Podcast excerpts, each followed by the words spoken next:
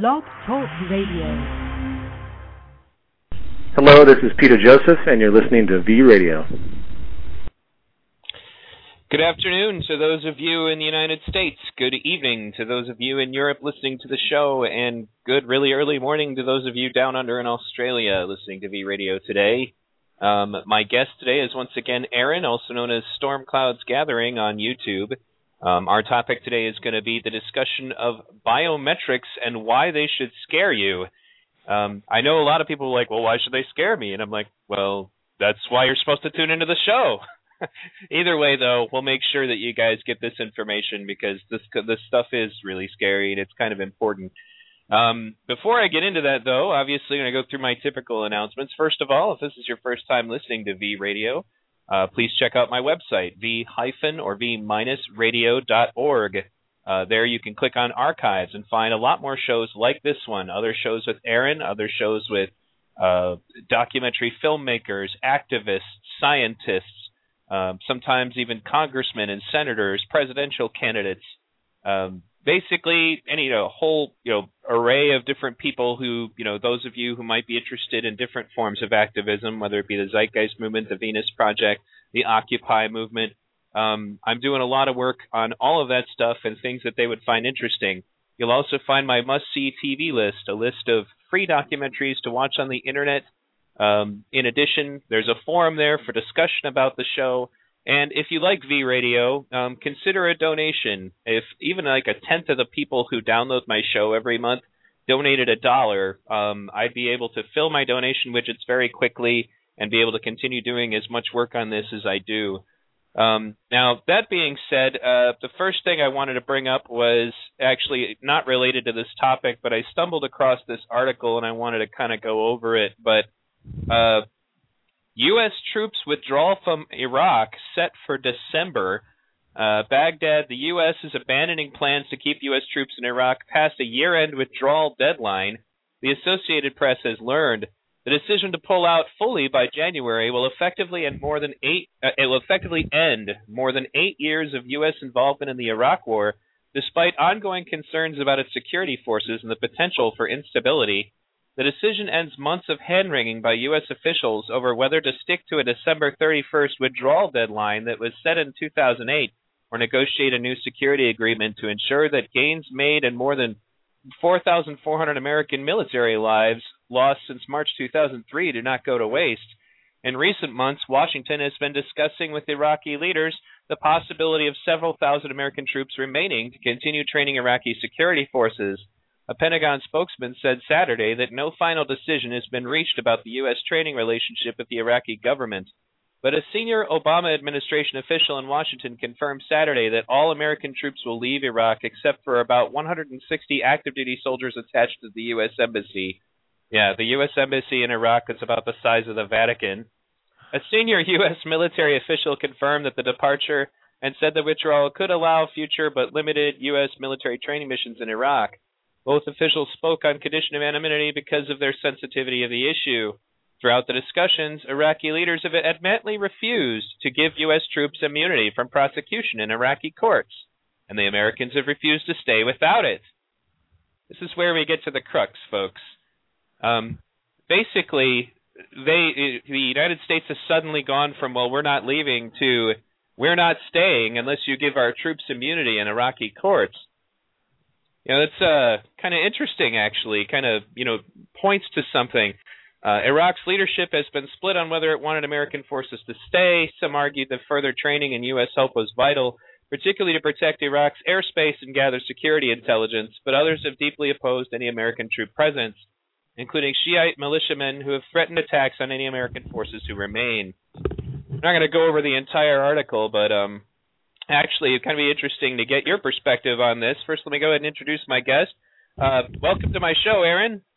Hey, thanks. Thanks for having me on. So, what do you think about that? Uh, you know, all of a sudden we're refusing to stay unless they give our troops immunity in Iraqi courts. I don't know. I, it's it, it's a little bit perplexing to me.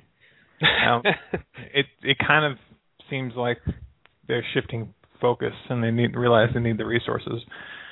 Um, that might not be a good sign. But you know, that's me being cynical. I tend to not have high hopes for the Pentagon doing the ethical thing. Well, yeah, I guess it's just when I read that, it kind of raised my eyebrow. I'm like, well, what's what's with this condition? I mean, we all know the bad stuff has happened over there, but you know, for us to suddenly kind of decide we're going to pick up and leave, and unless they give us some kind of immunity in courts, you know, that's I don't know. I guess it's just if it's like they they are they're afraid that we're going to get exposed for something that you know bad that happened here or there or well everywhere in Iraq. So I think it's I think it's a red herring because we've been giving our troops immunity anyway. It's not like the Iraqi government has had any leverage against the American government. When the American government says no, we're not going to prosecute, nothing happens. I mean, if you look at what happened with Black Blackwater and all the other atrocities, um, you know, there's been a few people who've been kind of used as scapegoats when things went too public, but the vast majority of these things have been just slipping through. Um, I think it's because it's the same kind of thing as um, what happened with Japan when right before they did Hiroshima. Um, is they told Hiroshima, uh, they told the Jap- Japanese government, um, if basically unconditional surrender is the only terms that we're going to accept, and knowing full well that the culture of, J- of Japan could not accept such a dominant um, position. They couldn't ex- accept giving up their honor. So it was making statements intentionally, like it, making it appear that they were offering a, a way out, but really knowing full well what the answer would be. So it kind of gives a way of kind of saving their saving face, maybe, or you know having a justification. I don't know, mm-hmm. but but I've listened to um, politicians, you know, McCain and a number of other um, on both sides of the aisle talking about um, you know the next targets, which you know they're considering um, Syria, and if they're going to do something like that, they're going to have to have some some troops freed up. So I mean, that's a possible interpretation, but who knows? No, for sure. Yeah, I see where you're coming from, but um, in addition, I mean, yeah, you're right. They would need more. I mean, I know Senator Gravel, uh, when I talked to him about the topic of U.S. foreign policy, um, he pointed out that you know he's glad that he ended the draft because a lot of the things that they were talking about, like maybe invading Iran, would take far more troops than they could possibly you know put together uh, without uh, without a draft. There isn't enough volunteers, especially not if they're going to continue to maintain wars in Afghanistan. Um, I know if there is a draft, that's going to be my ticket out of this country. I'm not fighting for this country, at least not in those kinds of wars. So um, fortunately enough, they may not take me anyway. I've got enough health problems that I'm probably safe. Um, they might get my ex-wife though. I wouldn't complain about that.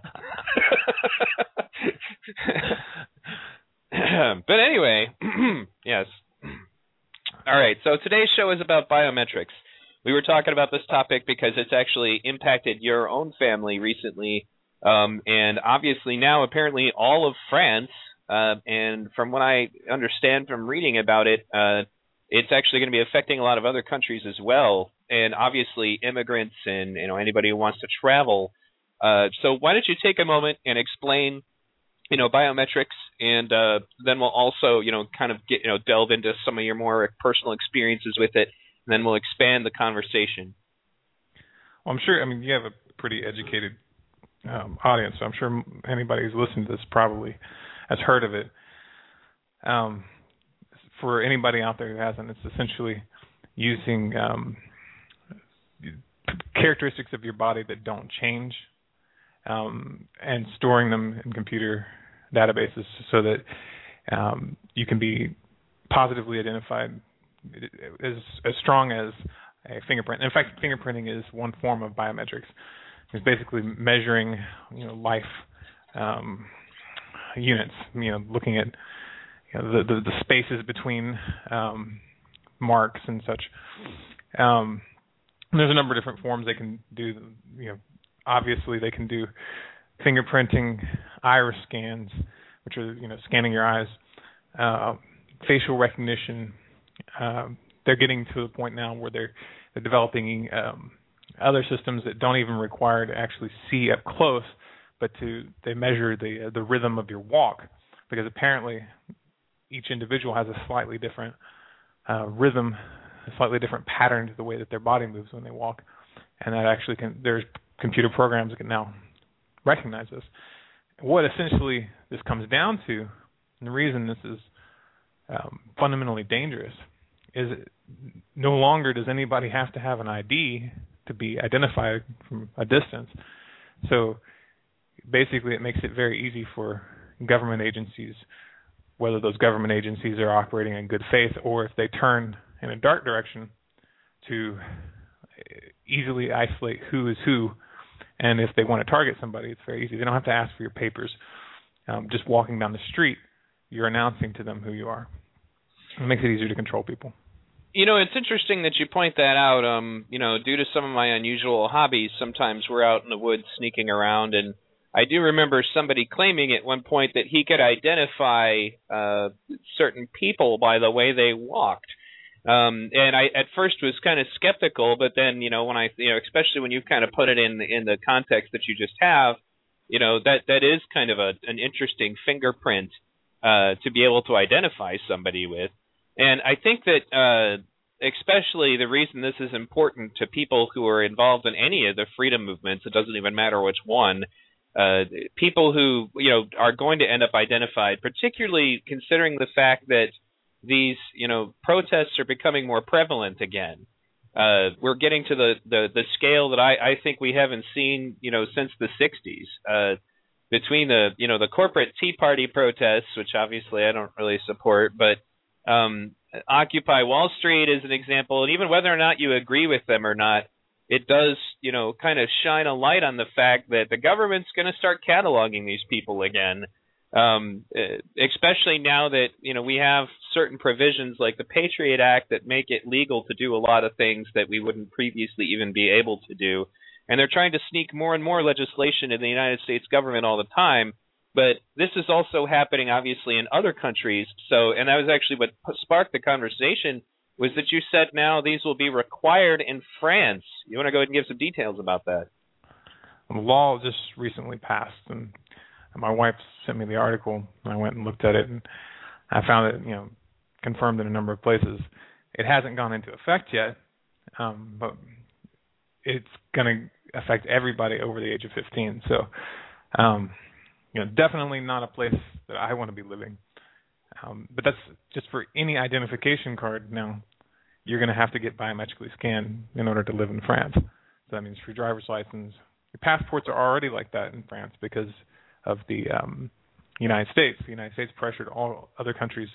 Anybody who wants to visit the United States has to have a biometric passport. Most people don't know that, but um, anybody who has a passport and they try to go renew it, it gets um, they get biometrically scanned. But now it's going to be universal, so even minors are going to be in the system.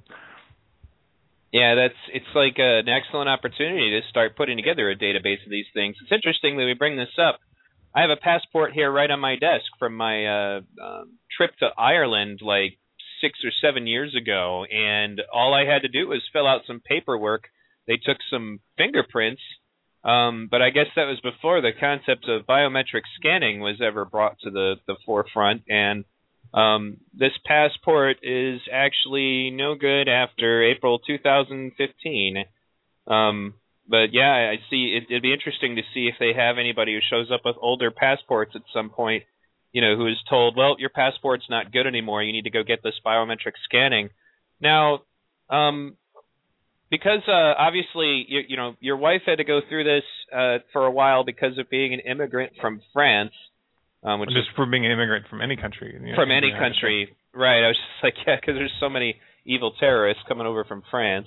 Um, it, but yeah, from any country. Um, go ahead and describe how that went. Well, if you want to immigrate to the United States, regardless of the context, and our context was we're married, um, we have a kid um, she's a nice, sweet little lady, so she doesn't pose any security threat. She has no criminal record whatsoever. Um, but that's regardless, uh, and it's irrespective of um, any context. They do the same thing to everybody. Um, sure. And basically, what it comes down to is you go through an interview process, then you have to give all your financial information. You have to prove that you make enough money. if you're poor, you can't bring your wife to the United States And then if they accept all that, then they tell you you have to go get biometrically scanned. And that was kind of a surprise. We didn't get warned of that um, until we were already fully in, into the process and already paid, um, you know, fifteen hundred dollars. And the biometric scanning is all your fingerprints taken, pictures taken from every direction, iris scan, and um, it's, it's basically everything they would need to be able to um, pick you out of a crowd. And then after that, every time you re-enter the country, you get scanned. They take her and make her put her hands up against a, a hand scanner and scan their eye and take a picture. So it's not very pleasant to re-enter the country once you've uh, gotten a residence card. And then they they it costs a lot of money. You know, uh, that was something else you said. It you know like they they basically charge you for this. Uh, I mean, how much money were you guys dealing with again? Well, the first part of the process. I mean, I don't remember. It's hard to say exactly because it was it's divided among, among a number of forms, but I know it was over fifteen hundred for the first part of the process, and then there was more. And it, but, it, but because it's staged out, I don't know the full total of what we paid. But if we wanted to renew, then it was going to be another six hundred, um, and that's when we decided, you know what, that's enough. And also, they were going to make us redo the biometrics, and that was that wasn't acceptable. We just reached this realization that it just it was no longer worth being in the United States long before any of the other stuff came up. Now, yeah, I guess especially with the kind of cost that you're talking about right there, it's it's insane, you know, and especially since they just made you redo them when you had already done them. I, I know it, it just it seems like it's something they're milking the heck out of, and you know, it, it also, I mean, I my gut instinct for things like that is always, you know, it's like, okay, did did you end up on a list somehow of people that they're just going to try to make life difficult for, you know, in the mm-hmm. United States and stuff like that? Know, you know, you can go you can go on their website and verify everything. You just have to read very very carefully and ask the right questions. Um, you know, once I actually figured out every single piece of paperwork that it, that was required, you know, it's it's it's all out there on the website. The problem is, is that it's hard to get them to tell you the entire process all in advance, um, and all the requirements for it because you have to read all the fine print. There's pages and pages and pages and pages of documents that you have to do, and I don't think I read everything as clearly as I probably should have. We were just, you know, nervous that they were going to reject us. Right. Um, because it, very literally, if you don't make enough money, you don't have the right to have um, your wife that's what it comes down to. And um, my particular situation was especially harrowing because I had to come up with some way of explaining the fact that I didn't have any tax returns. right, right, right. Yeah, I'm sure they would have loved to hear about that. You know, that's uh, it, it's interesting though that you know, like you know, like we were saying, this is an example of the kind of crap that they make people go through to immigrate to the United States you know, imagine, you know, for example, you're a Mexican and you're trying to get into the, you know, the country uh legitimately and legally. You can't afford all that. You know, obviously, I couldn't afford that and I am a US citizen. You know, it just to have like a, a money dump to put into something like that.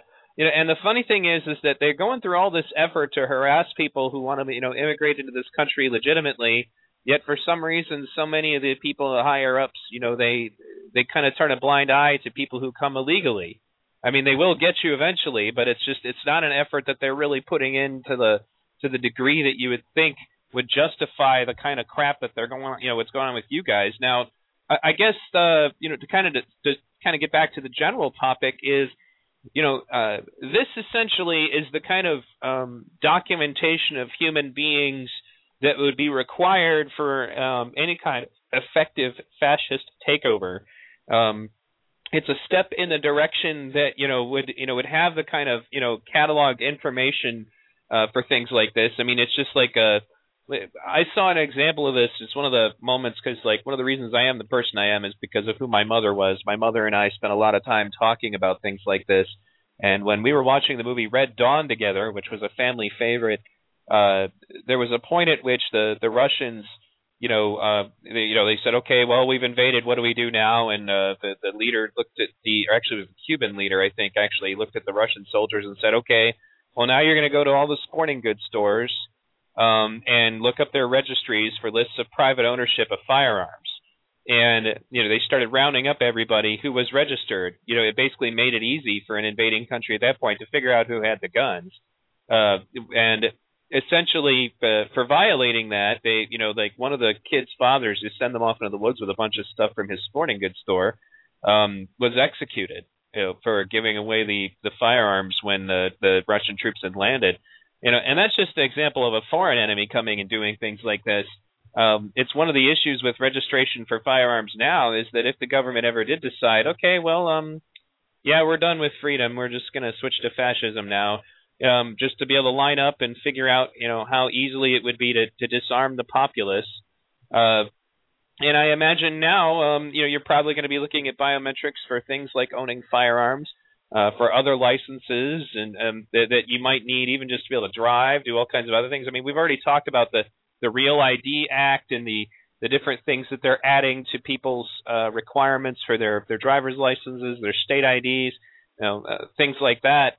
Um, I guess the you know as far as you know these sorts of things are concerned, what do you think um, the listeners should be concerned about, or or what do you predict that they'll see that you know will be seeing next? Well, I, I try to steer away from specific predictions, but I do like to refer to back to history and a lot of things.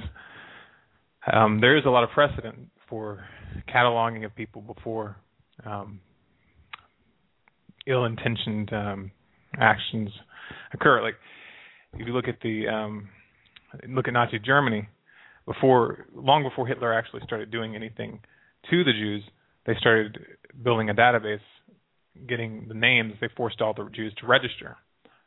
Um, and what people don't realize is if you operate on the internet, which pretty much everybody in the modern world who is um, interacting with the public, um, they're all having to interact with the internet if you do that, then your information is tied directly to you. So um, it's through an IP address. People think that they're being all clever and anonymous by wearing sunglasses and um, you know not showing their face. It's irrelevant. They they have all that information already. They can trace it exactly to your house, and after that, they know who you are, and then they have your driver's license. And if you have biometrics, then they know exactly um, what you look like, and they can basically pinpoint you in anywhere you go. And because they're making these databases more and more um, shared between countries, um, what's what's likely is that you would reach a point where there would be no way of evading um, detection if your government turned against you. Um, and I think that's something that we should really be aware of. I personally have experienced that, and I've talked to recently. I've talked to other people um, who have YouTube channels who are you know being political who have been visited. Uh, so the United States already is pushing in the direction of cracking down on people who are saying things they don't like. And historically, it just happens over and over again. When people, when governments reach a point where they're losing control of the population, they look for whoever is shifting the ideas, whoever is causing the most problems intellectually, because that's the real danger for them. Um, if you look at um, uh, you know the, the Chinese or the um, the uh, Soviet um, revolutions, one of the first things that happened is that the the intellectuals disappeared. Right. Death. People with dangerous ideas, you know, um, and that's the whole concept behind the book burning. It's you know the the any ideas that you know you don't want people to be thinking along the lines of uh, anything that can break up the the propaganda uh, that is being utilized by the state to control you before you even get to the anything physically, uh, the, the psychological aspects of it, and of course the the issues of biometrics at this point are you know you know they can scan this sort of stuff with cameras, I presume. And they put these cameras everywhere, and so at that point, even if you've dyed your hair or gone through whatever level of disguise, you know, just from you walking around, they're going to know who you are or at least have a good idea and be able to stop you and say hey you know um uh we need to talk to you and then figure out who you are at that point it would make any form of uh resistance movement that anybody might want to do uh much more difficult.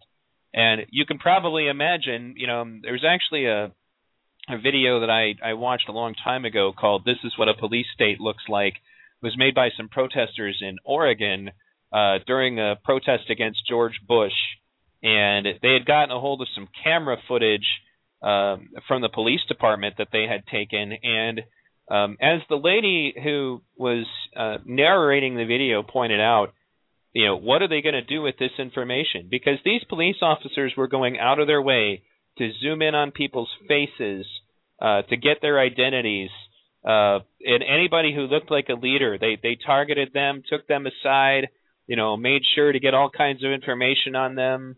You know, uh, when they arrested Charlie Veitch, you know, at that recent you know protest going on in Canada, um, you know, they took all kinds of information on him and one of the reasons he got off Facebook was that in order to get the information of the fellow he had been staying with in Canada, um, they they pull up his Facebook profile and it was all right there. You know, it was you know that this the, the state, the establishment used Facebook. That's one of the reasons why Charlie removed himself from it. Um, you know, all these different ways that you know, this kinds of inf- this kind of information can be abused uh, that people are not thinking about. I think that's you know especially you know we're being slowly conditioned to accept it uh, like the the searches that we're getting at airports. You know, um, they're not going to the same degree, uh, you know, of you know of effort, you know, like on the borders to the you know to the outside of this country, uh, that they are in regards to that. You know, we need to feel up, you know, uh, five, four and five year olds, and I'm glad I'm not leaving the country anytime soon because I'm I'm not I'm not having that. Um, especially not my daughter, you know. Uh, but um, in, in any case, you know, they're trying to slowly make us accustomed to the idea that this is just what you do. This is acceptable. You know, that this is for your protection. These are the things that they tell you to get you to be more accepting of something unusual as, you know, these kinds of invasive searches. And now, you know, storage of that invasive information. You know, I think you mentioned something about taking pictures of somebody at a lot of different angles um did you know like something about like I don't know if like it was with with or without clothing. I, I couldn't remember the details, but um, well, she didn't have to, she didn't have to take her clothes off. But I mean, as you know, these scanners most, most people don't realize the the full body scanners that they have at the airports. Those are producing a three dimensional biometric um, image. It's far more um, impressive than than just uh, someone taking pictures. So they are building those the capacity for that. Now they're saying that they're not storing it, but the chances of that staying that way are, are slim to none. I mean, they have the capacity, and at some point they're going to say that they need to um, exercise that capacity. And eventually, what it, I believe what will come come down to is instead of having an identification or a card, maybe you'll have to have one too, but mm-hmm. um, it won't really matter because you'll walk through a door and they'll basically determine if it's really you or not. Well, yeah, and that, that actually kind of stands to reason that they could be amassing these databases right now without even telling you. You know, if they're scanning you at the airport, they could just as easily store all that information and associate it with your identity right there. Doesn't even have to be anything special. Doesn't have to be anything about immigration. You know, you could just be moving through an airport and then they could get your info right there. You know, um you could be walking down a street and they could you know that they can get it. So that's that that's the reason why this is so bad and I think that one of the reasons I wanted to do a show about this is that this is on a level that I don't think people have really thought about. To be identified by your walk, you know, by your movements, you know, by by just the, these basic concepts. These are things you can't really disguise without making it pretty obvious that you're trying to disguise them. Um, you know, that's I guess you know I imagine I'm sure they've got you know they've found ways maybe to try to you know mess this up on the you know the CIA level or something in case they need to get around. But um, the the levels of technology that this is one of the reasons like when I tell people I'm like you know I've watched you know the the what was it Future Weapons show on the military channel uh, on cable more than once, and that's just the stuff they're willing to talk about. You know, like um, I'm looking you know to the future now of like at some point they're going to break up protests with that microwave cannon that makes everybody in a football field size uh, you know space feel like they're on fire doesn't actually set you on fire um, they had a, a navy seal who's the host of the show test it and he couldn't stay in there longer than three seconds you know it's invisible you can't see it they can fire it at you and you don't want to stay wherever it is that you are you know these are the kinds of technologies that are being developed right now. And of course, they say, oh, well, this is to break up insurgents in other countries, as if we're supposed to believe that it'll never be used on us. You know, when you think about it, the microwave cannon is probably one of the best um, uh, tools for breaking up a demonstration you could ever come up with. You know, because it doesn't do any damage to somebody unless for some reason they're stupid enough to stay in the area where the beam is, although most people will probably disperse just from a brief burst of something like that. You know, and that's an example though of the kind of level that we're getting at. You can only imagine that the kind of technology that they're using to catalog catalog who people are, you know, of course they're probably once again justifying that in the name of well, we need to keep track of, you know, who people are in these countries that we're occupying to, you know, to try to figure out who the insurgents are you know, p- people are basically brainwashed to think, well, that'll never get used on me, or well, I'm not a terrorist, so it doesn't matter. Uh, they don't realize that um, you may not be a terrorist now, uh, but in the event that there was some kind of fascist takeover, you could pretty easily be labeled one. Um, when you look at the, this is something when I was running for Congress. When you look at the different ways that uh, the, they basically managed to put like Patriot Act two, I don't know if you've ever read it, was far worse than Patriot Act one they couldn't pass it, but it had all kinds of stuff in it that, when combined, that's the other thing. They combined these things. It wasn't just the Patriot Act. Patriot Act plus Military Commissions Act, because they put other stuff in the Military Commissions Act. If these are, you know, the secret tribunals and the secret this, and you know, basically, you know, depriving someone of due process um, is all in the Military Commissions Act, but it doesn't work on U.S. citizens. Patriot Act 2 was going to allow them to strip uh, citizenship from anyone that they determined to be an enemy combatant, which then would make them susceptible to everything in the uh, Military Commissions Act. Uh, this is stuff that they then try to sneak back in. Like uh, somebody I know who tracks this stuff saw that they took elements of Patriot 2 and then they'd stick them in other places. Like, uh, like for example, on a CIA budget, they just stuck this little provision in there that had nothing to do with the CIA budget, hoping that people like Ron Paul, Dennis Kucinich, the kinds of congressmen who actually care about this sort of stuff, wouldn't notice. You know, uh, well, I don't need to vote on a CIA thing. You know, I got stuff to do for my campaign. They may not notice that. Oh yeah, right there. Um, lots of little sneaky ways that certain elements of the elected officials will will try to pass these things by. Um, amazes me also how few people read this stuff. Um, one of my most memorable moments of uh, when I was running for Congress was when I was explaining the Patriot Act to somebody, uh, one of my constituents at, at the time, and um, he was he literally accused me of lying. He said, "No, no, you're making that up. That's all conspiracy theory nonsense." And and I said, "Oh, okay. You, you think so? You know, is that a is that a BlackBerry you got there?" He's like, "Yeah." And um, I had him look at the the White House website. I think it was actually it wasn't about the Patriot Act. It was about uh, uh, the um, the executive orders that George Bush did that allowed certain things that were unconstitutional, combined with the Patriot Act. And I had him just look it up himself right there. I had him read the stuff that's in plain English on the White House website, and the guy got really quiet, you know, because he was a total neoconservative. He was a big time Bush fan. I, I I was astonished to see that anybody was still a Bush fan, but they exist in the rich neighborhoods in particular that I had to go through in my in my uh, district when I was running for Congress. Um, and how few of these people would have ever ever think to do that. They would have heard something like that, assumed that it was conspiracy theory, assumed that it wasn't true, and I had to send him to the White House website specifically to read this stuff. And then when I, you know, when he, when we were done, he didn't say, "Oh, gee, I guess you're right." He just kind of got quiet and then just started talking about something else because he couldn't face the reality of what was sitting there right in front of him. Um, I mean, have you ever had any experiences like that? All the time. Mm-hmm. I mean, it's, it's the it's essentially normalcy bias. Just people cannot accept that the thing, the life that they have in front of them, could ever turn into in a bad direction, or that that the world that they think um, is um, you know the way it is could be something completely different. And you know, especially when you're dealing with stuff like biometrics, where the implications aren't completely clear, it's it's hard for people to, to come to terms with that. Um, but it really, anybody who's going to be making a case that this is all harmless is going to have to be arguing against history because history has is nothing but this kind of thing.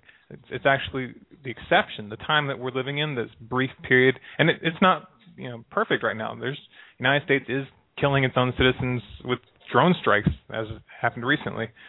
Um, you know they're you know doing all sorts of things that we're not hearing about on the mainstream news. But um, historically, the norm has been for dictatorial um, control to, to, be established and for it to be exercised. And they have all the, the tools at their disposal, and they've been expanding and, and growing those tools more and more. And to, to to assume that they're just doing it because they don't want to use it is is ridiculous. Of course, they're going to use it at some point. If, if Hitler had had a fraction of the tools that that the current U.S. government has, I, I think a, a lot less Jews would have escaped. Right.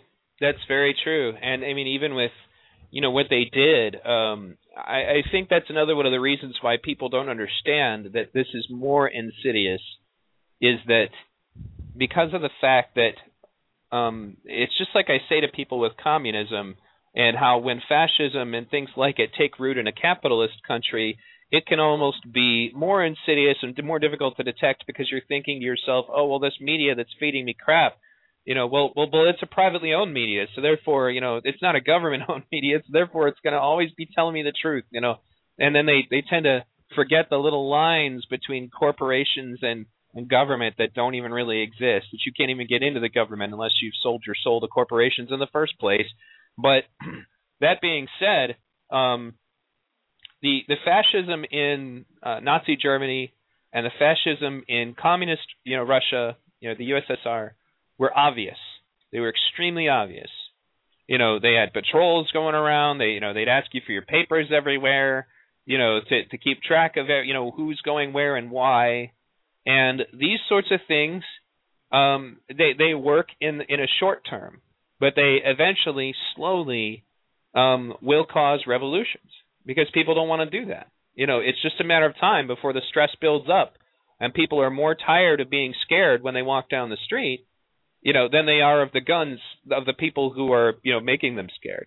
It's just a matter of time on that. But if you can control a populace without any guns, you know, if you can keep track of where people are going um, without any like, you know, checkpoints, things along that line, you know, then when somebody is a problem, you know, let's say they identify you because you're walking down a street and they have you identified with biometrics, then they'll just haul you off the street quietly while nobody's looking you know, requires far less manpower, far less resources expended than the checkpoint system they had in Nazi Germany, um, and is can be done so much more quietly that people can. It makes it easier for people to go on with their lives pretending everything is okay.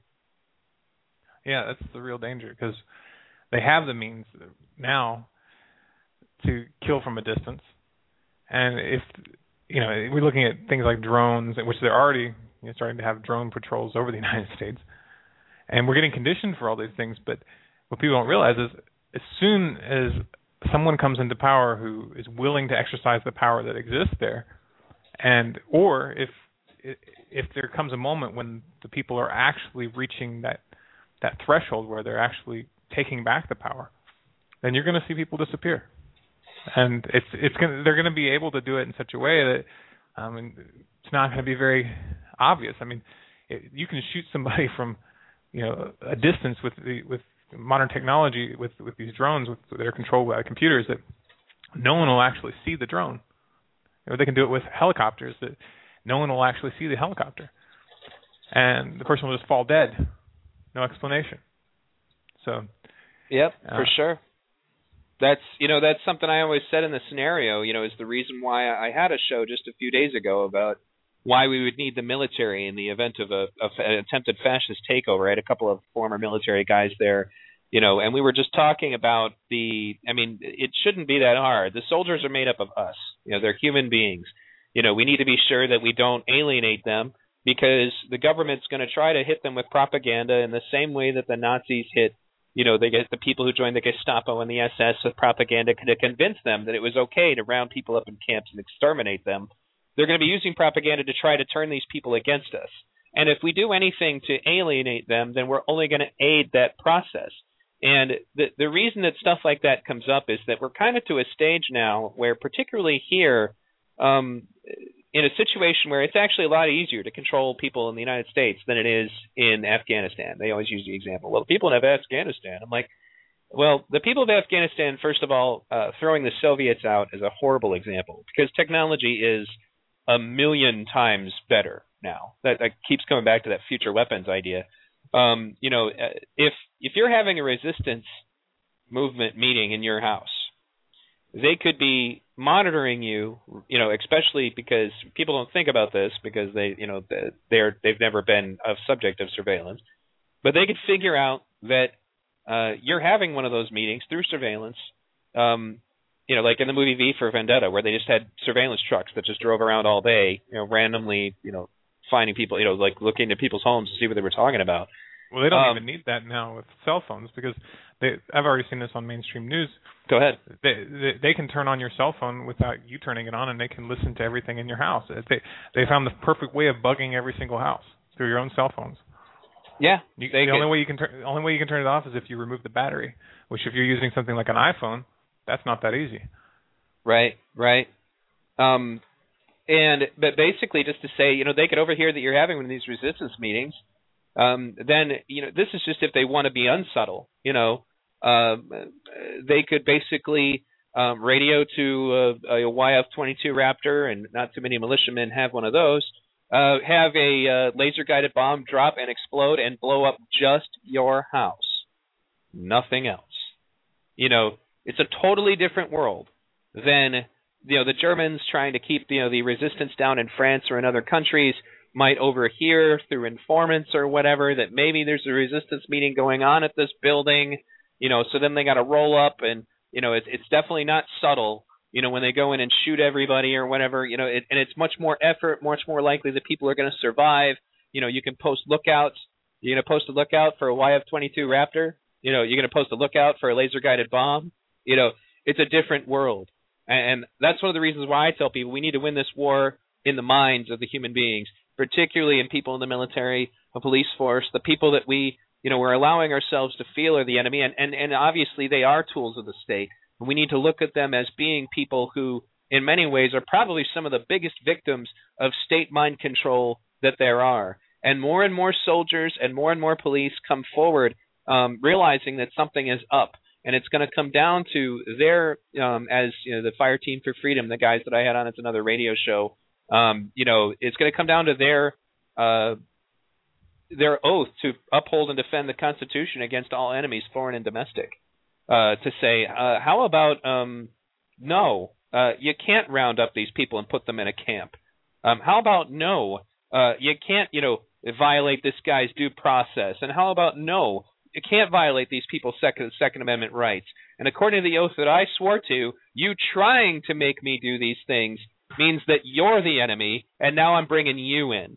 And that's I mean it's like uh you know as the, the the TV show Jericho we were talking about was developing I kept expecting that Beck guy you know to finally snap out of it and eventually he does you know unfortunately the show ends right afterwards which was kind of a drag um you know but it's going to be circumstances like that where there are people in the military who are human beings who have families you know who inevitably are going to go uh enough we're not doing this anymore and you know, so, but you know, overall though, I, I said to them, you know, it's just that uh, as biometrics and things like this get more and more, uh, more and more potent, and they are just going to continue to get better as technology gets developed.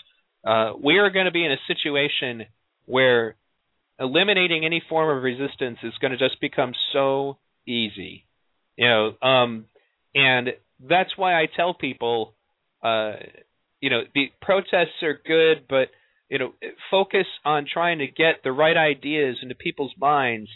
Focus on doing work like yours, where we open people up and and you know you ask a lot of great, compelling questions in your videos, um, where you, you're trying to trying to put people into the mindset of you know, well, what about this? What about that? You know, in, in many cases, asking questions is almost uh, more compelling than just telling somebody something. Because when you ask them a question, it engages their mind. And in some cases, just out of sheer curiosity, somebody will respond to you asking them a question more than they will to you just trying to tell them like it is. You know, um, so especially I guess go ahead and comment a little bit on that. The idea of like getting people to open their minds and to think about the things we're talking about. Well, yeah, I mean, especially when you're talking about these these issues with the the military and such. Um, one of the things that I really, really want to fight, and it's one of the main underlying cores of what I'm doing on YouTube, is is the uh, the group mentality, the t- tendency to conform to the crowd and to conform to authority. And uh, there's a number of experiments that have been done to really demonstrate just how severe the the current state of humanity, um, just how severely they've fallen into this. Um, a good example is the Asch experiments. Um, or I don't know if I'm pronouncing that exactly right. Maybe it was the Asch, but um, if you look it up, it's basically they put it, these people in a room um, where almost everybody's an actor. It's just one person who's a a real um, participant, and um, the game is you're you're given these very very very simple questions. Like no one could mistake it. You know, which line is longer, this line or this line or this line, and it's obvious that you know line B is the long one. But then everybody in the group will say line A is the long one, and in those experiments, upwards of 80% news have been repeated numerous times um, would go along with the crowd even if it was just obvious, just stupid obvious that the crowd was bullshit. Um, and the same thing has been demonstrated with authority with the Milgram experiment, where people were given an order by an unofficial authority figure, not someone who was a police officer, someone who was just the authority figure because they were organizing the experiment, because they were wearing a white coat. They didn't have any legal authority whatsoever, but they were told, and the people believed that they were going to be shocking these people in any other room each time they pressed a button, and they were given the order to press the button. And the vast majority of people pushed the button over and over again, hearing the other person in the room who wasn't really getting shocked, but was screaming in agony as if he was getting shocked. And the people were very disturbed and upset about it, but they kept pressing the button. And a, percentage of them, a, a disturbingly high percentage of them, kept pressing the button even after they were informed that that would cause death. So it, it, this is what we're up against. We're up against people who we're up against a, a, a social phenomenon where people have been so trained to conform, so trained to obey, so trained to go along with the crowd that even if they have the right ideas in their head, you know, you ask a soldier, "Are you going to shoot, you know, shoot your fellow citizens?" No, of course not. But if the order comes down, chances are they're going to do it, especially if all the other soldiers are doing it. That's the problem, and that's what we have to fight. We have to we have to teach people to break free, to to actually be independent, and this is very very difficult. But this that's the stakes are so high that we can't afford not to. It's actually interesting uh, the what, what, you're talking about there. Uh, um, Professor Roger Stahl, uh, the maker of Militainment Incorporated and Returning Fire, uh, looking into the video game culture. Uh, in his last film, Returning Fire, uh, and he's been on my show several times. For those of you listening, if you want to check it out in the archives, it's a great guy. Uh, Militainment Incorporated was a documentary film about how the uh, media is going out of its way to kind of romanticize and fetishize military and war uh, to make it into a money making business as far as covering it. But we can get into that at a later point. But um, at one point, uh, one of the people that he interviewed uh, for Returning Fire was an Iraqi fellow who was trying to bring out awareness of different things that were going on in Iraq that were not, you know, obviously not humane. And he set up a website called Shoot an Iraqi. Uh, and in that website, basically, you know, what he had done was he rigged a paintball gun um, robotically and put a camera on it. And you could go on his website and basically aim this paintball gun at him and try to shoot him. And um, it was kind of like a I know this sounds bizarre and it was bizarre, uh, but it was basically kind of a social experiment on his part. And he basically lived in this room for a certain amount of time. You know, he had food brought to him and all that. I think it was like a month that he was in this room being shot at by random people on the internet. And I don't know if you've ever been hit with a paintball gun, and it's not horrible, but if it happens a lot, you know, it, it does. You you get sore, you know, Um, and it was some of the hits and some of the comments that were being made were just for people who were being really cruel. Uh, you know, and uh, there was a, a counterbalance to it that gave me some hope. In that, by the end of the the film, there was a group of anti-war protesters who kind of took over the website and moved the camera off to the left, and and he didn't know about it.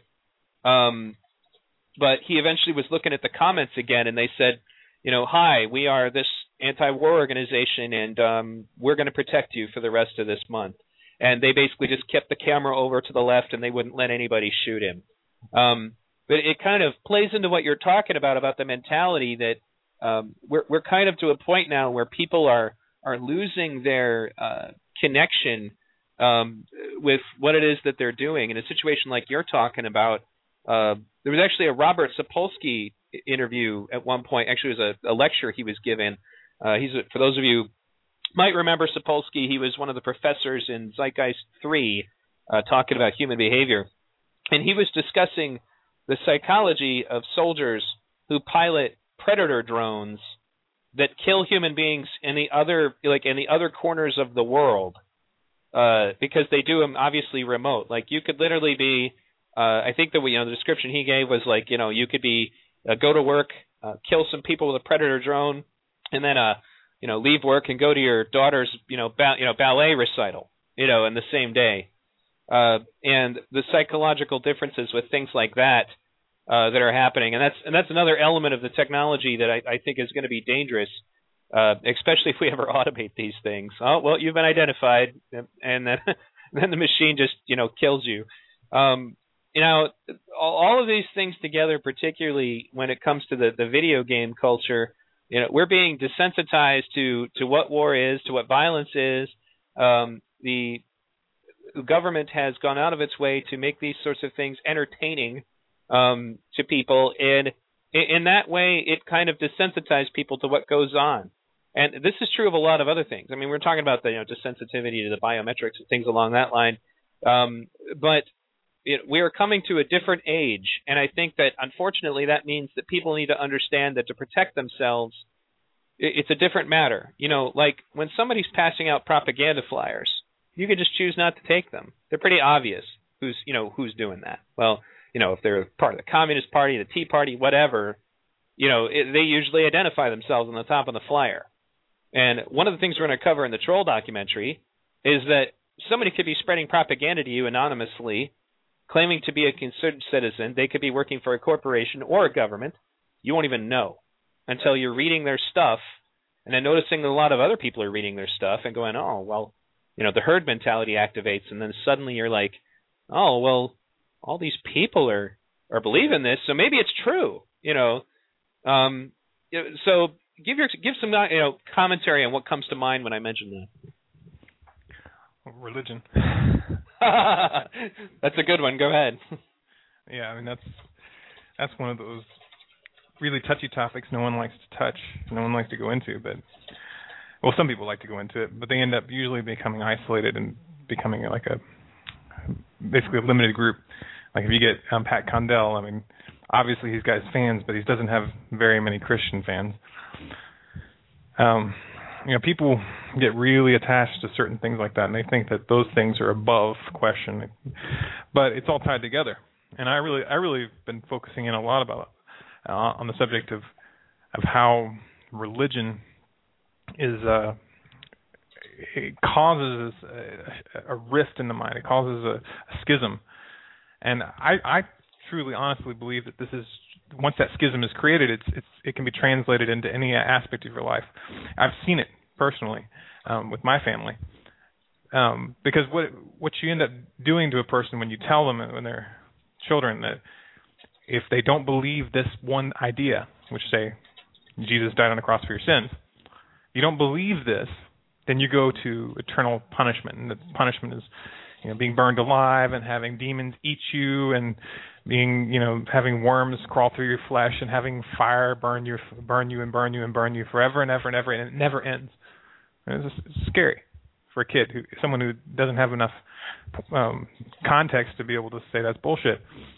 But once you get a person to believe that then everything in their mind has to be geared in such a way to prevent themselves from stopping believing because they're scared of not of not believing because if they stop believing then they go to hell. So they have to protect that belief. And, and once you do that, you you create this this wiring of the brain where uh, what you need to believe is capable of overriding everything else. And I've seen it. You know, people who are extremely technically intelligent, people who have you know, degrees, who, people who can write circuits, people who can you know fix anything, get confronted with a very very simple physics problem, and just you know can steel melt in in the basement of a building if a plane hits the the the top of the building, you know, 90 floors up. Can steel be molten in the bottom because of that? Well, you know, a person who has a, a college education who is in religion, I've seen them turn right around and say, maybe it was the weight of the building that caused that. Maybe it was the weight of the building. As if the weight of the building changed, as if the weight got more after the plane hit it. But that's that's what happens when a person is made that leap, when they've gotten conditioned to to stick to a belief no matter what, then it can be applicable to anything. And I think that's why it's become it's always been um, supported by the state, why religion and, and the state have, have typically gone together. You know, it's interesting that you point that out because nationalism is a religion in of itself.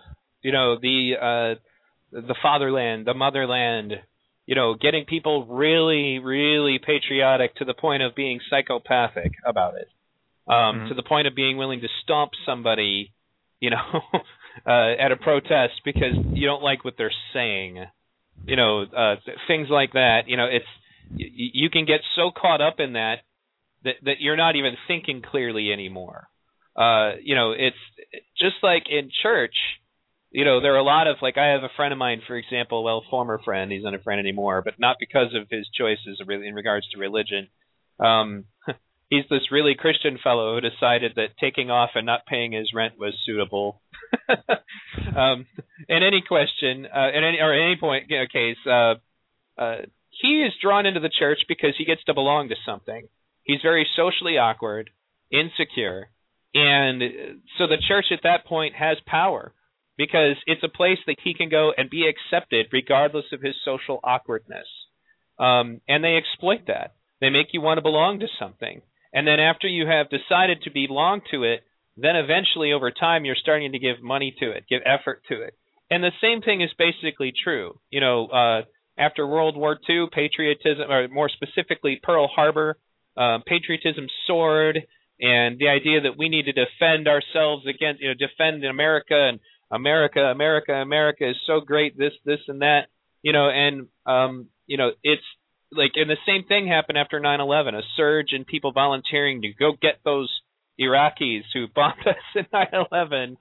You know, um, I was actually dealing with this just the other day because I, I used the word terrorism and uh, not in reference to people blowing stuff up. The, the word terrorism is using coercion or intimidation to, you know, basically to, you know, coerce somebody to one end or another.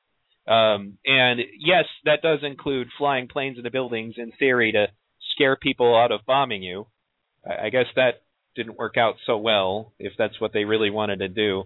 You know, but it's an example of brainwashed patriotism at that point was this former soldier got really mad at me for using the term terrorism.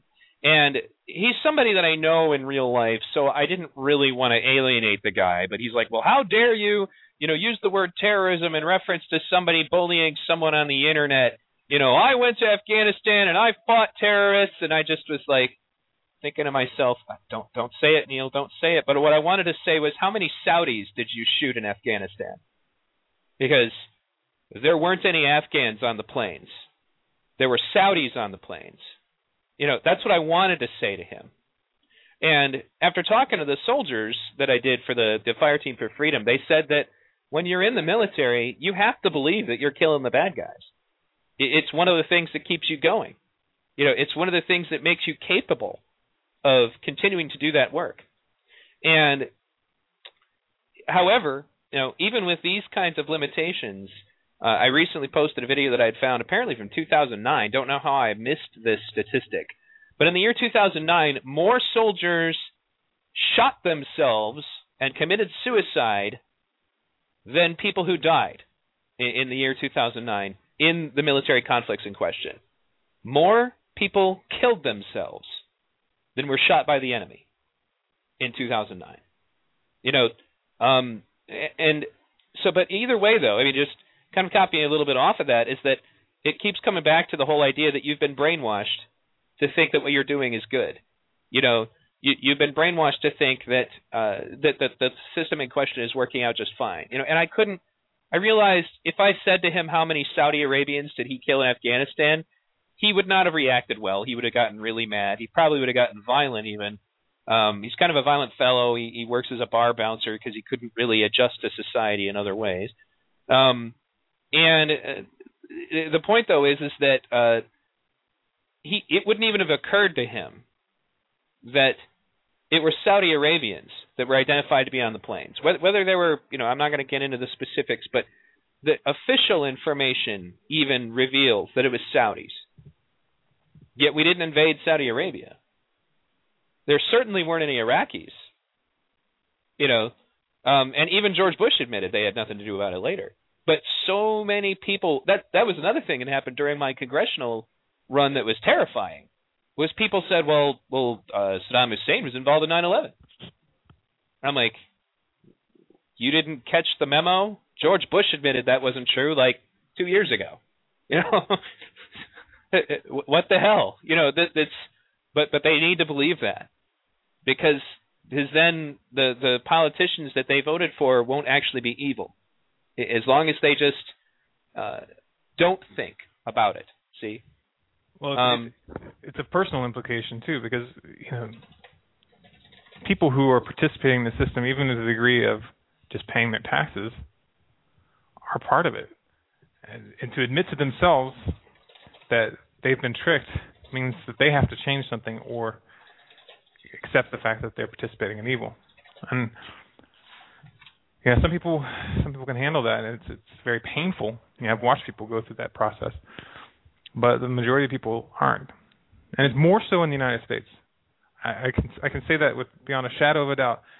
Um, and I, I see a direct correlation between religi- religiosity, if that's a word, sure, and and the needing to believe, needing to believe. That's essentially what it is, because they've already been trained to need to believe. They need to believe that Jesus died on the cross for their sins, because if they don't believe it, then they go to hell. So they're already well on their way to believing anything. Because if you, can, I mean, there's virtually no difference in the credibility uh, level of telling a person that formula and telling them that Santa Claus comes every year and slides down your chimney. I mean, the only difference is that we tell kids after a certain number of years that it's not true. But if we didn't tell them, if we just decided, you know, one year, hey, let's just keep it going, you know, then we'd have Santa Claus religion. That's actually something. No, I, I agree with you. That's actually something that I, that I, uh, because of the fact. I mean, I already told you a little bit about what's going on at home. You know, uh, my ex-wife wants to indoctrinate our children, and I finally had had enough of it, and ended up having to involve the courts. And um, inevitably, what the judge is going to ask me is, "What's your problem with this?" And I'm going to say, "My problem is not with religion in so much as indoctrination." You know, you tell them anything, and they'll believe it, and that's not faith. Even several religious people understand that to be the truth. Like the reason that the Amish church broke off was over an argument with the the mainstream church at the time uh, about christening children before they were old enough to understand what they were doing. And that's why in the Amish church you can't be uh, baptized until you're like I think it's like 16. Um, and that's only after you've had a period of, of living outside the church to be sure that that's what you want to do. You know, th- that's an example of that. And it's even even the Muslims understand that there is to be no compulsion in religion if I've had to force you to be religious, then you're not faithful. You just don't want to die. You know, that's you know that's something that unfortunately isn't practiced. You know, it's something that's in the Quran that isn't talked about because they're using you know Islam to control people in those particular theocratic states. But you know, it's no different at that point than the fact that Christians didn't talk about the different stuff that Jesus said that contradicted the things they were doing in the Crusades. You know, but uh, back to the point about biometrics, though is that this whole thing essentially will be this that you will eventually we will they will eventually have the American people conditioned to believe that it is patriotic to have these scans done, to be registered. You know, they they will be able to twist it in such a way that it will be unpatriotic of you if you don't want this done. You know, uh, little psychological game plays with things like the Patriot Act. Well, you, you don't want to vote for the Patriot Act? You know, well, then you're unpatriotic if you don't vote for the Patriot Act. The the underside of it is that people are going to be told, well, you know, why don't you want to be scanned? Are are you up to something? You know, is there a problem? You know, they're they're, they're going to be told that it, you know, they're going to basically, you know, I can even see it now. There will be people who will be proud. They'll display their their real IDs. They'll hold them up high, and they'll say to themselves, "You see, you know, I'm clean. I'm not a terrorist. I'm a good American citizen or the citizen of any of these other countries that this is happening in because it's happening in other places right now. I was looking that up in Wikipedia actually. It's becoming more and more prevalent. You can look up biometrics on Wikipedia and it goes over different countries and how they're using them. And now that they're going to become more and more of these countries are going to make it, you know, uh something that's required of you for citizenship. And for now it's just immigrants in most of these countries. But how long is it going to be before it's, oh, you want a driver's license? Okay, well, biometric scanning. You you want a firearm? Well, absolutely, you're going to get a biometric scanning. Well, biometrics actually is already practiced in Texas in order to get a driver's license. You have to give a thumbprint. Mm-hmm. It's Right. They, it's electronic. They you have to stick your thumb on there, and it, it scans it. That's been the case since I was about 16, 17. Well, yeah, and it's you know everybody we, we've kind of given over the idea that you know having your fingerprints available, you know those those have been used in investigations to try to help find people too. You know, if you've been abducted or something, you know, then obviously they're they're looking for your fingerprints on things so they can track you down. But when you're trying to scan how somebody's walking, you know, there's not a lot of positive uh applications for that. You know, you well, don't they use the same justifications regardless. I mean, they're going to say it's for criminals, but then, you know, who's deciding at this point when they've they've gotten so beyond the rule of law? You know, they've they've reached a point where, you know, the, the recent you know um, killing of that's um, was? I'm sorry, Al Al Awlaki. I can't remember how to pronounce it quite right. Mhm. But um, you know, big news. You know, Obama announces it if it's you know as if it's like a great accomplishment. But the guy is an, Amer- an American citizen, and he didn't get a trial. Right. He didn't. He wasn't. It was never proved that he actually did anything illegal. He just got shot. Um, so, and they did that intentionally, I believe, to, to set a precedent, and and to, and to send a message, and to get people used to the idea. Oh, this guy who's been, you know, we've been we've labeled as a terrorist. Um, he just got shot because he's a terrorist.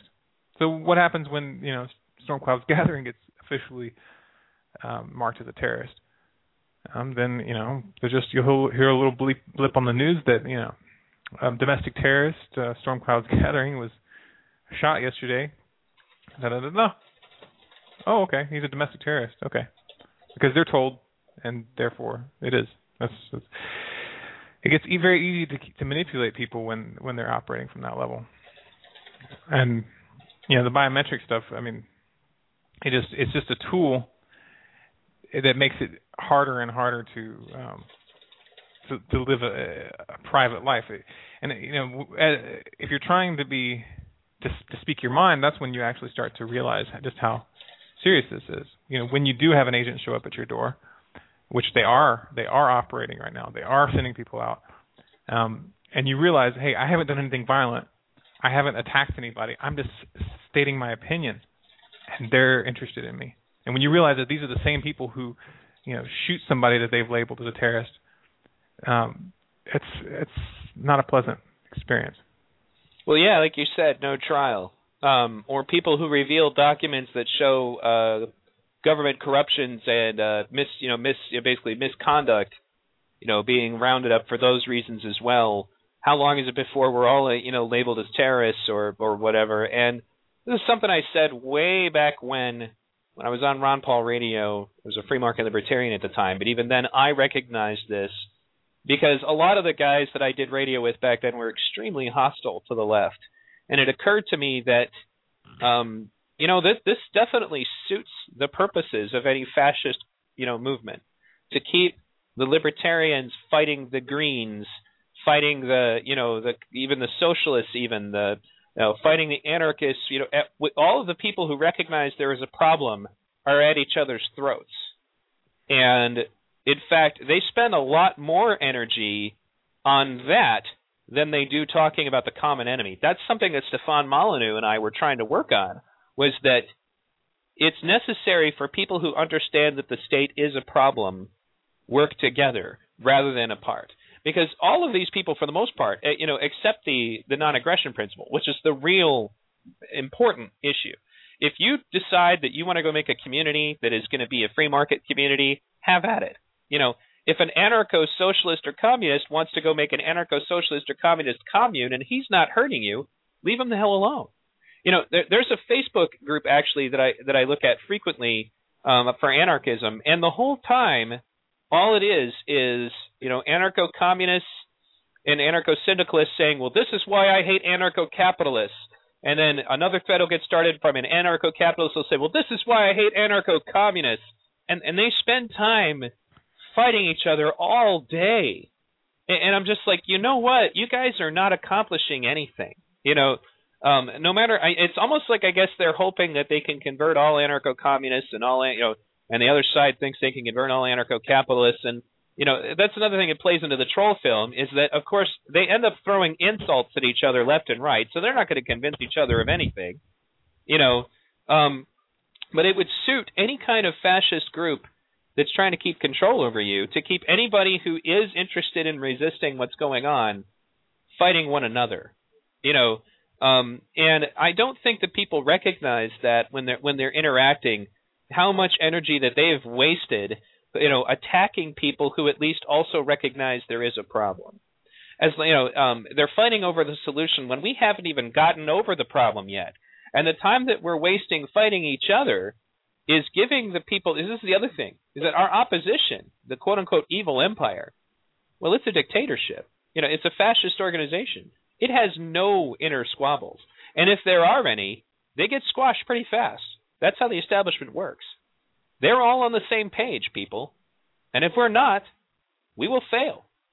And we'll all end up in the same FEMA camps, you know, sitting next to each other thinking, damn, you know, aren't you that guy I punched out at that Green Party rally the other day? I, I, I guess we're in the same boat now. You know, and and the people at the top are laughing at us. You know, they yeah, think I, it's I see great. This happening. I see this happening right now with with the Tea Party and then the Occupy Wall Street. Both of them have been treated exactly the same way, and I see the same phenomenon developing where you have there's basically this tactic of first labeling them, you know, the the Tea Party was labeled very clearly. These are right wing.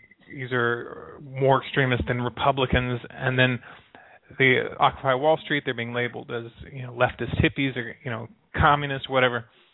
So it's automatically creating this division. People who are on the right say, "Oh, I don't want anything to do with Occupy Wall Street." People on the left saying, "I don't want anything to do with the Tea Party. They're just full of shit or whatever." And then at the same time, they co-opt the movement you know, they had the the mainline um, RINOs taking over the Tea Party, and at this point, it's really just a figurehead of the, uh, or just a kind of a decoration on on on the hat of the of the mainstream Republican Party.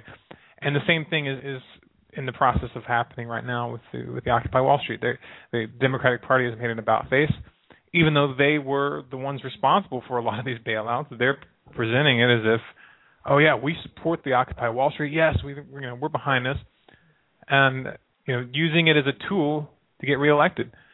Um, and the reason this is effective is because people are still tied to these um, these religious tendencies. The, you know, the the left and the right paradigm is is a religious tendency. People think they belong to the left, or they think they belong to the right, and then they think that anybody who's not part of it is you know an outsider it's it's no different than Christians being against the infidels or whatever religion you could you could mention. It's like when you become part of that herd, you you feel like everybody who's not on the same page is is your enemy, and in the end, that's exactly what makes these movements ineffective.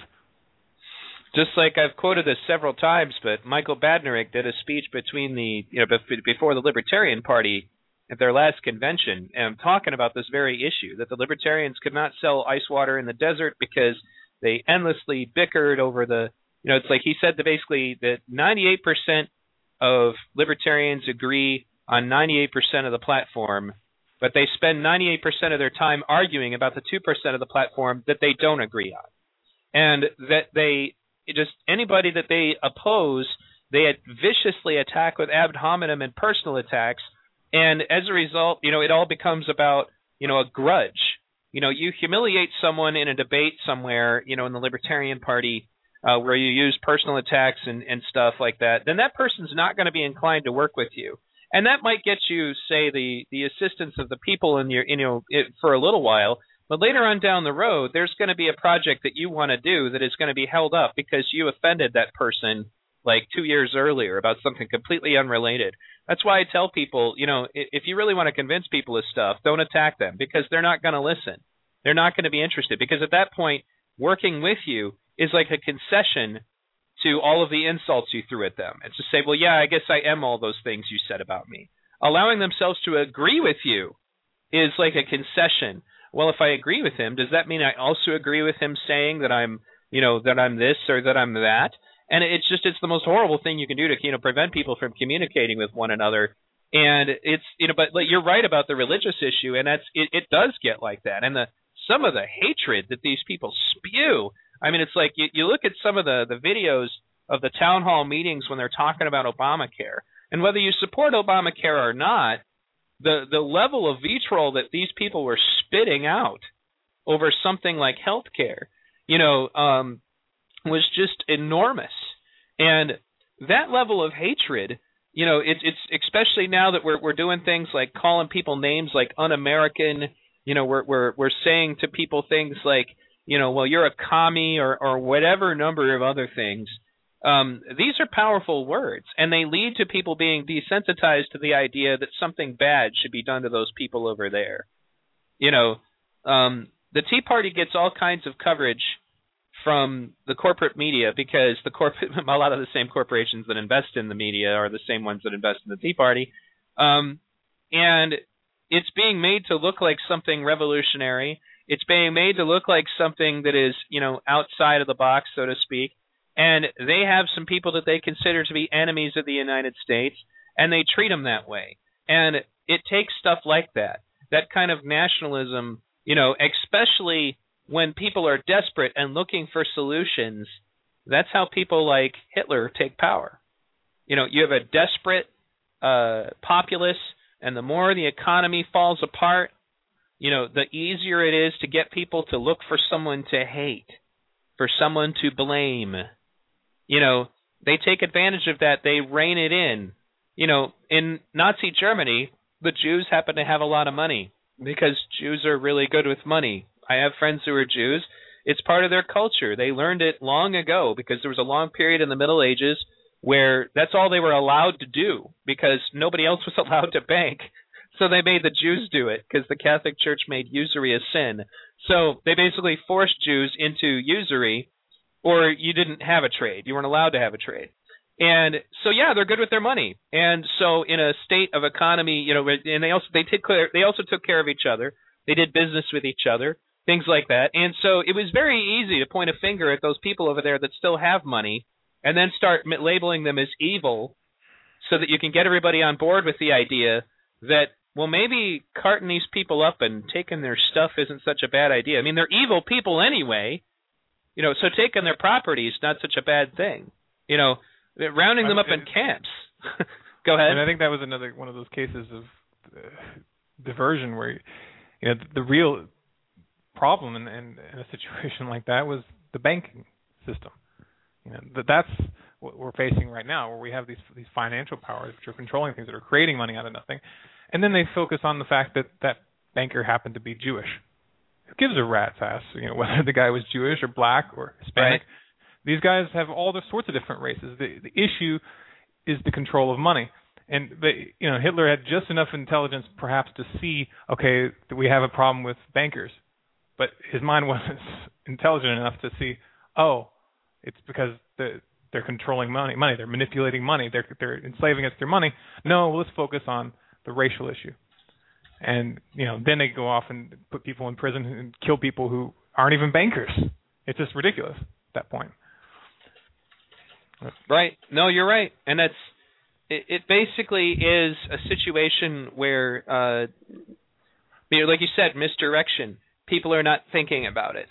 People don't you know it, it all comes back to the efforts to keep you from thinking and i see that you know with things like biometrics if people are not paying attention to it um, and are not paying attention to the, the different ways that it's being spun you know like in the original zeitgeist movie peter joseph used a clip from what was it good morning america you know where they're talking about a family that's agreed to have chips put in their bodies you know and they're like well, a new family in California has decided to enter a brave new world. You know, they've agreed to have chips put in their bodies so that they can be tracked. And then, of course, what is the video? After 9/11, I became very concerned about security, you know, for my family, and so I decided that it would be best that we have these, you know, tracking chips put in our bodies. You know, um, it's ironic also that they said a brave new world, considering what brave new world is. You know, that's an example of how these things get spun and thrown back at you. And that that's one of the reasons why I tell people, you know, uh, arm yourself with logical fallacies. Arm yourself meaning the understanding of them and how to avoid them and how arm to avoid yourself with logic. yes, arm yourself with logic in general, um, and become aware of these strategies because things like biometrics are essentially just a symptom of a much larger problem. Uh, Scott Noble's work in the movie Psywar um, is a perfect example of this, and especially when you roll into that Scott Noble's second film, um, which is about you know uh, basically like psychology and and also uh, you remember that really creepy scene in the back of that where they they had a rat that was remote controlled, you know. Um, I don't, think, I don't think I saw that.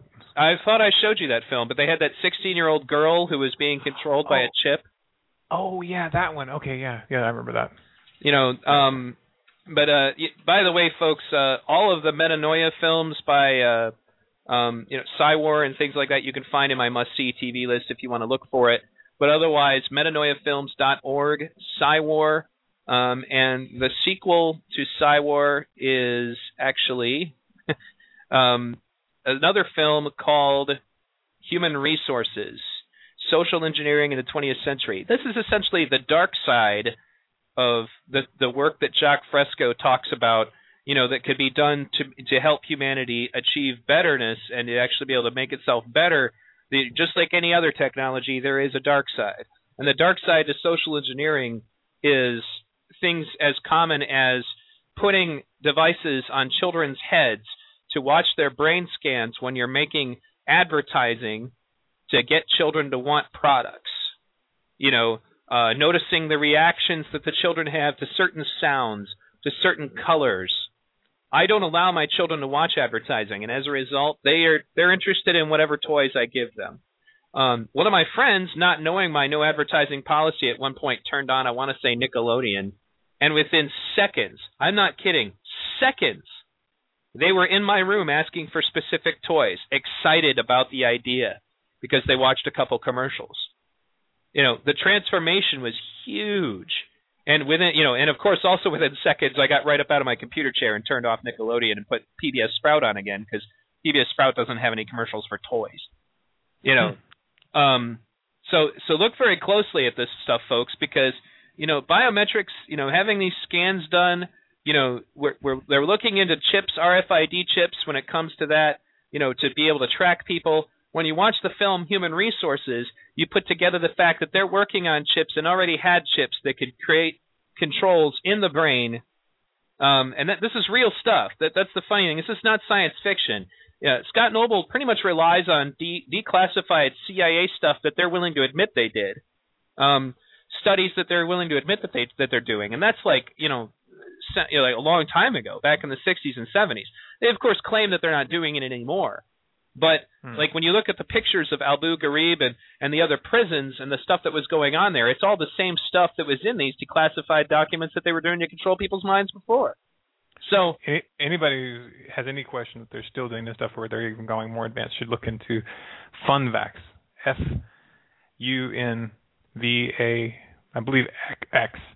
Um, there's a video on it, on it. It's just a, a short clip from a um, government um, briefing, and um, essentially they were go, going over how they can um, release viruses at this point that can attack specific parts of the genome, which will alter your belief system, alter the way you think. Um, specifically, they had isolated the, um, the part of the genetic structure which makes people tend to be religiously fanatic. That's why it was called fun funvax. Um, and it was under the pretext of using it in a place like Afghanistan where we had religious fanaticism, and they were saying that they could spread it um, through uh, common cold. And so, wow, you know, that you, you watch the video yourself. Don't let me speak for it, but mm-hmm. it's out there, and um, that's pretty fundamentally scary stuff. Because if you get to the point where you're going after that kind of behavior, you know good and well that, that they're going to be looking to target other kinds of thinking and behavior as well. Wow, you know that's actually interesting. Well, I'll have to get with you off the air about that because that sounds like something Scott Noble would make a whole movie about. So um, I'll definitely be looking into that. Now, um, in any instance, uh, we've now come down to about the last five minutes of the show. Uh, Aaron, I have all of your stuff linked on my website, but go ahead and give your URL. Waitingforthestorm.com is my my main website. From there, you can get links to everything else. Um, on YouTube, Storm Clouds Gathering, all one word, no hyphens. And um, you know, I'll put up videos. Sometimes it's every week. Sometimes it's three times a week. Sometimes I take a little break. Right, and you cover a lot of different stuff aside from you know. So you talk about survivalism, you talk about government corruption, you talk about brainwashing, uh, you talk about atheist issues or at least just religious issues in general. Um, and uh, I think I, I link your stuff all the time on my various you know websites and links because you know I subscribe to this you know your channel. It, it's still ironic that you and I are doing all this now when this all started off because you were an anti-zeitgeist guy. so we've brought you on the show to debate, and and since then we've become great friends. And I I love the stuff that you do, um, and and keep doing it, Aaron. You know there are people who support it. Well, thank you. I really appreciate you bringing me on, and know, it is ironic, you know, but it just goes to show that you have to be, you have to keep your eyes open and realize when you know you're fighting against someone who's actually your ally.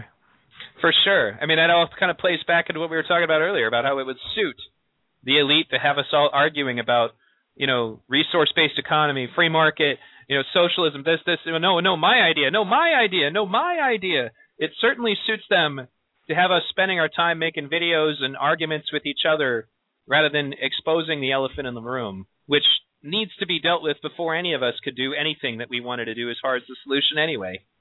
So, um, that being said, folks, uh, thank you once again for tuning in to V Radio today. Um, thank you also to everybody who has uh, donated in, in support of V Radio. And once again, uh, for every dollar value of a donation that you do, um, uh, oh, and to, in response to Charlotte Robinson in the chat room, his site is waitingforthestorm.com. If you go to v-radio.org, I have his website and his YouTube channel linked in the link section. Now, Anyways, I was saying, for every dollar value of a donation you give, you're entered into a raffle, and whoever wins the raffle gets a free V Radio T-shirt or item for the V Radio store of their choice. Um, and in addition, I have kind of a strange request um, uh, that I am looking for a copy of Windows 7. I hate to ask for this, but I know that some of you guys are college students, and you can get these at little to no cost. Otherwise, it's going to cost me like 150 bucks my Windows is falling apart. It's you know causing my computer to crash. I'm surprised it didn't crash in the middle of this show. It has crashed in the middle of some important shows not long ago. Um, and if you can get a hold of a cheap copy of Windows 7 um, as a donation to V Radio, I would absolutely be ecstatic because I'd rather not have to pay Microsoft 150 bucks. I don't like having to use it. Unfortunately, the version of Skype that you can get for Ubuntu is not very good and you can't do video that on Linux that I've been able to see. And I'm thinking about switching this show back to the video format uh, after talking to the guys from you know Guy and Gal actually from Z Radio um, and the different stuff that they're doing with StickyCam. So that being said, folks, thank you for tuning in tonight. I will, or, and I guess today actually for many of you, and I will leave you with some words from Jacques Fresco and Roxanne Meadows. This is Roxanne Meadows.